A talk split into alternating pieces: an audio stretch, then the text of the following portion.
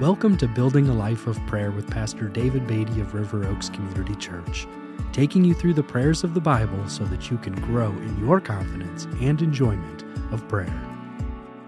Thank you for joining me today as we continue to talk about building a life of prayer by the study of the topic of prayer throughout the scripture. Today we're going to be looking at the Old Testament book of 1 Samuel, chapter 1. Here we find the account of a woman named Hannah. She, along with her husband Elkanah, had no children, and she longed to have a child.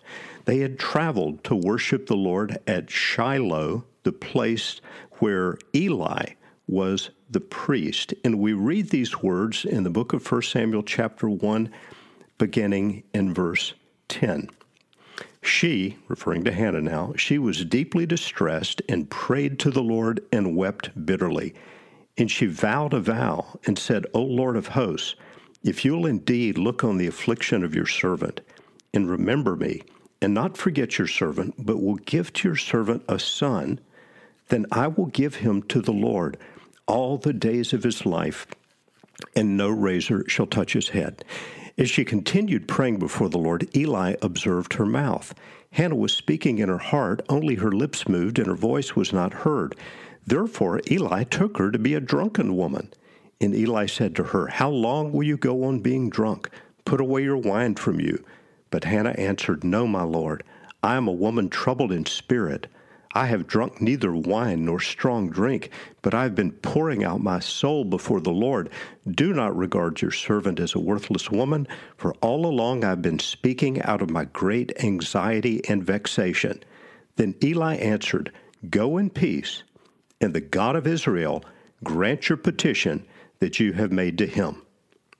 And then we read in verse 20, And in due time Hannah conceived and bore a son and she called his name Samuel, for she said, I have asked for him from the Lord. Now, Hannah, in making this vow to God, was committing him to become a priest, and he would become, of course, the well known Samuel, after whom the books of 1st and 2nd Samuel are named. The question arises, however, was she wrong to make a vow like this to God? In Judges chapter 11, we saw a vow by a man named Jephthah, which I believe was a tragic and unwise vow, a vow to do something contrary to Scripture. But here Hannah, in her vow, is seeking to honor the Lord by committing her child to the Lord's service as a priest. Hannah was cooperating with God's plan. So Eli the priest says to her, Go in peace. She conceives a, a child. And then in verse 27 at the end of uh, chapter 1, we read these beautiful, beautiful words when Hannah brings the young child Sam, Samuel uh, to Shiloh to commit him to service to the Lord there. She says, For this child I prayed, and the Lord has granted me my petition that I made to him. Therefore, I have lent him to the Lord. As long as he lives, he is lent to the Lord, and he worshiped the Lord there.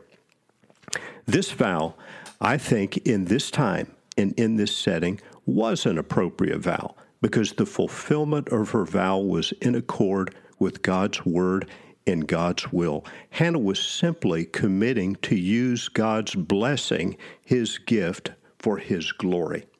Now, generally speaking, I would discourage the making of vows by Christians. I think a better guideline for us in prayer is to submit to His will and pray, Father, your kingdom come, your will be done. We don't use prayer ever like Jephthah did in the book of Judges to try to manipulate God or to negotiate with God. We do prayerfully seek His provision and commit to use His provision for His glory, much as Hannah did. But we don't negotiate with God in prayer. We submit to God in prayer and commit to giving Him the glory with His answers that He provides us.